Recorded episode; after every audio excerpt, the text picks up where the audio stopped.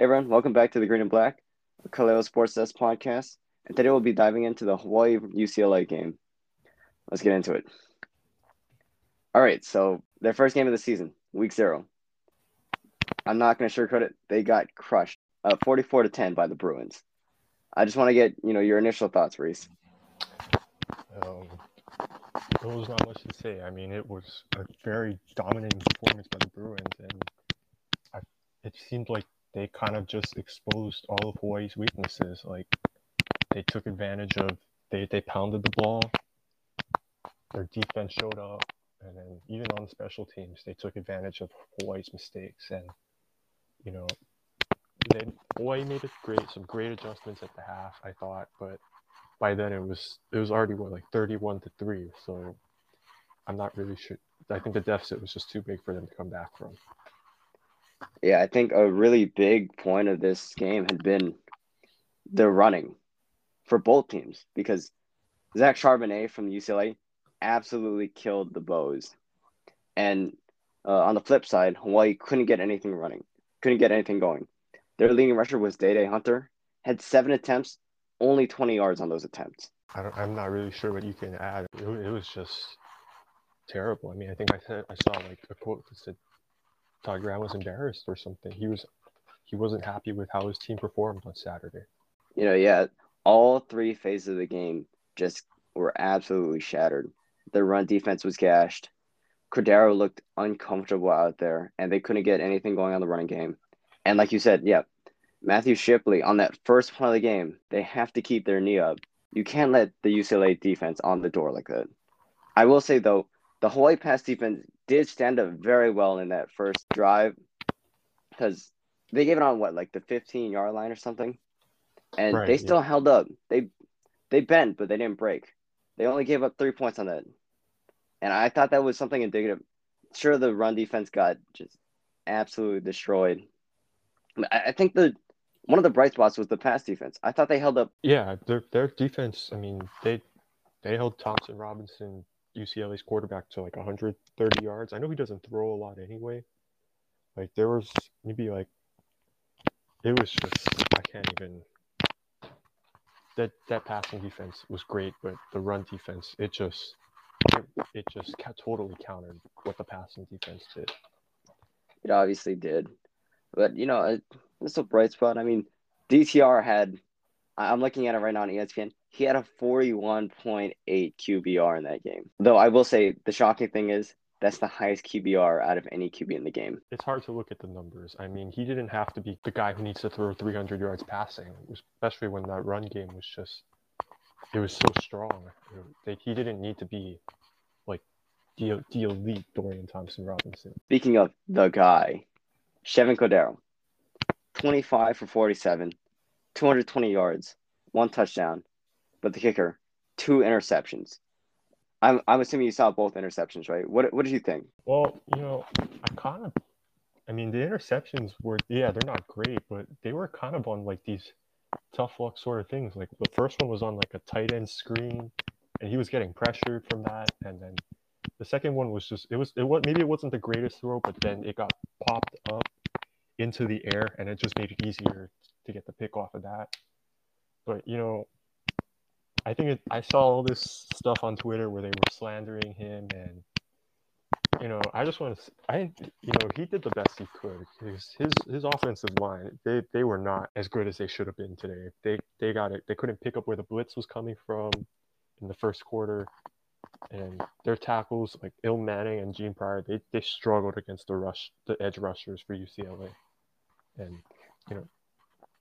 Cordeiro had like no time to let the play develop, and you know when he did, his receivers had they had his they had a couple drops too. So you, it's just it's just tough luck. tipped pass. That first interception really got me because, after all, it was a screen. I think you have to be prepared for that pressure in your face. And he threw it right to the defensive player. Like, if you're going to throw, at least throw it at the feet of your tight end if you're not going to make it. He shouldn't Right. try to force that in there. That's a good point. You have you have to play smart, but it's easy to um, you know sit here and play not necessarily Monday morning quarterback, but I guess technically Sunday quarterback, and you know we can judge how he played it and all that, but you know it's just it was just a rough game for the whole team in general. I think we've done enough sandbagging on this team. Let's try to look for some bright points. You know, we, we kind of talked about the pass defense. They looked pretty good. Uh, one player on the defensive side I did want to highlight is uh, Jonah Laulu. He had a breakout game, five tackles, two sacks, one on Dorian Thompson Robinson, and the other one on their backup quarterback. You know, on a day highlighted by terrible run defense and For sure. I mean, he he was probably like, you know, him, his sacks. You know, Muasau had ten tackles, and everybody was. Uh, granted, one of the sacks was kind of towards garbage time, and you know he didn't he wasn't celebrating that one too much, but you know, sack's a sack. It looks good on your resume anyway. And we also want to talk about good. I I, I talked about it before. Their halftime adjustments looked better. They were they looked a lot more poised and prepared, but in that second half compared to the first, but it still wasn't enough at the end of the day. Yeah, that's a really good point. In the first half, UCLA scored a total of 31 points. In the second half, only 13. So if you take the second half, I see that as honestly a really big win. Sure, they may have lost the game, but I think those adjustments will really help in the future. Because if you look at just the second half alone, it's only a 13 to 7 game. It's it's only a six point game. You know, it's it may be irrelevant, but to me, I see it as a kind of moral victory. Yeah, for sure. But I think one thing we have to notice is that it looked like UCLA they they threw in the they didn't want to push it anymore. Right? They went they pulled Thompson Robinson out with like ten minutes to go in the third or something, and you know when you usually do that, that's that's usually the sign, right? That you know that's it. We're not going to push it as as far as you know that we did earlier. So yeah, they did limit. It was only a 13-7 second half, I guess there's still some positives they need to they can take away from Saturday. I got to get into this because, like I said in our uh, debut episode, I really love the tight ends. Caleb Phillips had a touchdown. It was a one yard touchdown off, you know, a small quick pass, but touchdown's a touchdown.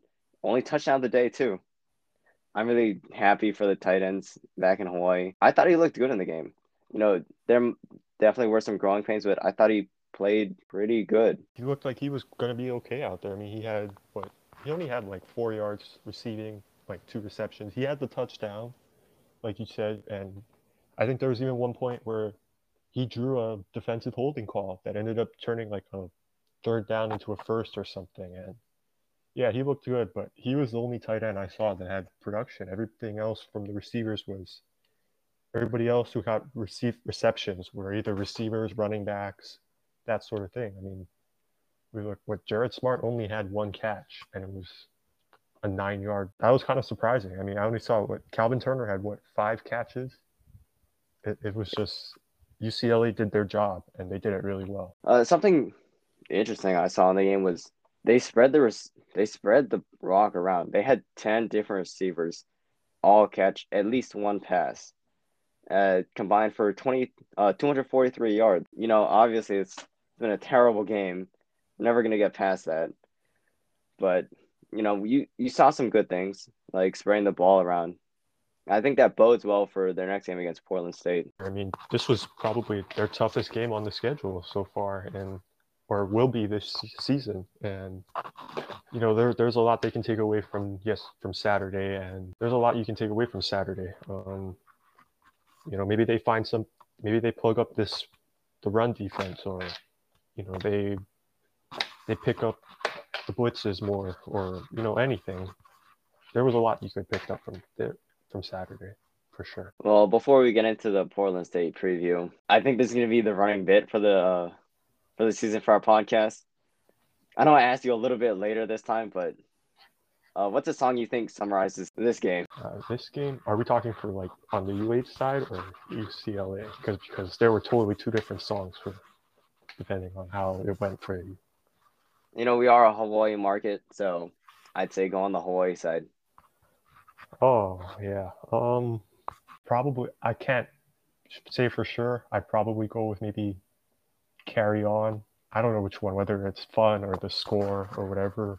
There's two of them, that's why. But they both kind of have the same um, same uh, what do you call uh, same message. Message yes. Just move on. It's it's one game. It's not going to define your entire season. I want to know a little bit of a different route. I picked a song that could I, I think it summarizes both sides really well. It's a newer song off um it's gonna be in the new movie you know shang-chi? Yeah. uh run it by DJ Snake featuring Rich Brian and Rick Ross. I picked Run It because this game was all defined by the run. UCLA run ran it down the Bo's throat, and Hawaii conversely couldn't run it. So I think that song is a really, really good descriptor of how this game went.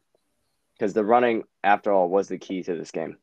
Definitely. I mean, that's that's probably going to be their key for the rest of the season because they've they've it's been shown that if you can pound the ball against this Hawaii defense, you can pretty much get away, and that's something they got to improve on. There's a lot of other things they can take away, but like we said, but yeah, the running game is totally it's going to be a big factor this season. Going Back to our uh, season preview, I gotta say, this really scares me for the Wyoming game right now. If they gave up this much to a UCLA team, it scares me to see what will happen to a, a Wyoming team that hails from a North Dakota State system, which ran the ball no matter what. Actually, they ran way more than they passed in the FCS. And you saw that again last season with Wyoming. So it, it really scares me. Yeah, for sure. The one good thing, though, I think, is that that game is at the end of the season. So there's a lot of time for them to improve, like we said. And it's still, I think it's still going to be decently close, but we'll have to see as it goes down the line. Now, like you said, the fun song, Carry On. Let's carry on into next game's preview. We got Portland State, the FCS, and the Bows come home to Manoa for the first time ever to play on campus. I'm honestly super excited. I can't wait to go to that game. Yeah, it's going to be fun for sure. I mean, it probably would have been more fun with fans, but you know, COVID is it's it's big right now, and that has to be a bigger priority. So, but yeah, that's that's got to that one's got to be a must win for Hawaii. You cannot lose to an FCS team on your own turf. I'd say for morale, it's much more than you just need to win. I think you need to win big because you just lost big to a Power Five school. Now, I think as a group of five school, you got to come into your house and you're playing a D2 team. You're supposed to be better than them. I think the Bows, for a moral victory, they will need a big win. They'll need a 44 10 just like what happened to them. They'll need something big like that to really um, boost their morale. Yeah, for sure. I mean, the one thing I I I saw that from Saturday was that, like you said, the passing defense was great, and that's kind of what Portland State's all about, right? They have what Davis Alexander. He's supposed to be like one of the best dual threat quarterbacks in the FCS, and you know their wide receiver core is it's a they have a lot more depth depth, and you know, and then like Portland State's defense was, you know, they also have to step up, and you know they're supposed to make a decent amount of improvements, and you know that'll be interesting to watch. Yeah, something they're something I think is a key to the game is probably going to be who they play at the QB spy, because like you said, Davis Alexander is one of the best FCS dual threat quarterbacks. He was their, aside from Sergio uh, Hoffman, who left last season. Uh, their, their top rusher left last season. Davis Alexander is their leading returning rusher. So he is a threat to be reckoned with on the ground. They're definitely going to need someone athletic who can track that quarterback down. I honestly think that Hawaii's going to be able to lock up that offense, though, because Davis Alexander is also their leading rusher. I don't know who's going to step up in that running back game. So as long as Hawaii shuts them down in the fast game, I think they'll be fine. Yeah, definitely. Um, there's there's a lot of athleticism on this Hawaii defense, so they might be able to shut down him Alexander on the when he's scrambling too. So it's it's going to be an interesting thing. I, one thing I saw is that right Todd Graham's nine and zero oh against the FCS, and you know his his his defenses hold those team those nine teams or they held those nine teams to under 15 points per game. So and you know his offenses tend to explode too. So you know we'll see. Is this going to be a blowout? Will it be close? You know that's something that we have to look for on Saturday. Well, I know I'll definitely be looking for it from the press box on Saturday. I cannot wait to be in this in the in the stadium for that game. It's gonna be a real blast. Oh yeah, for sure. They may not have fans this semester, but I know for sure. I know I'm a journalist and I'm supposed to be impartial, but they'll have at least one fan in the stands.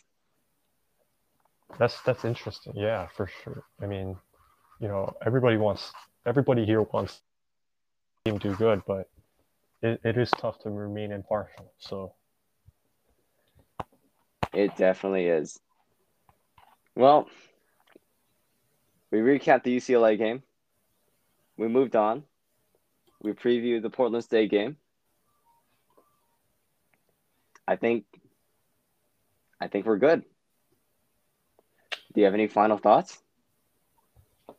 Um, I guess maybe what do you what do you, do you, you something you talked about is like is there anything you wanted to see be improved before Saturday's game or? Um, you know, we've been pounding the table for this all all episode. The run defense has to be better for sure. Uh, I do want to see Cordeiro on the offense look a little bit more coordinated. I thought that was a really I didn't like that interception. Yeah, I get it. He was under pressure. It was a but it, it was a screen pass. You, you got to play smarter, I think. I know I this coming from a guy who's never played football in his life, but looking at it on tape, you you have to play smarter. Another thing, um, the receivers got to clean up the drops. It's Division One college football. You can't be doing that kind of thing. I, I think they also have to be a little bit more efficient in the red zone. Yeah, they had that one touchdown, but you know, one touchdown is usually never enough. Yeah, definitely. And speaking about the red zone, they were. You were you were you watching? Did you see that they they were in the they were on like the nine yard line at one point, and ended up being a turnover on downs, and that there was this the fourth and goal play. It was a rollout by Cordeiro, and I, I don't know. I, I'm not really a big fan of those. I mean, you cut the field down in half pretty much, and you know it was it ended up not working out. So, but yeah, one one other thing I want to add is I think I want to see a little more pre-snap adjustments. Like that that offensive line looked completely lost. They they couldn't pick up where the blitz was coming from, like I said, and you know that's something that your quarterback has to help you out with a little bit. And I didn't I didn't see a lot of pre-snap adjustments. Maybe there were, and I just didn't see it. But that's something that I want to look at.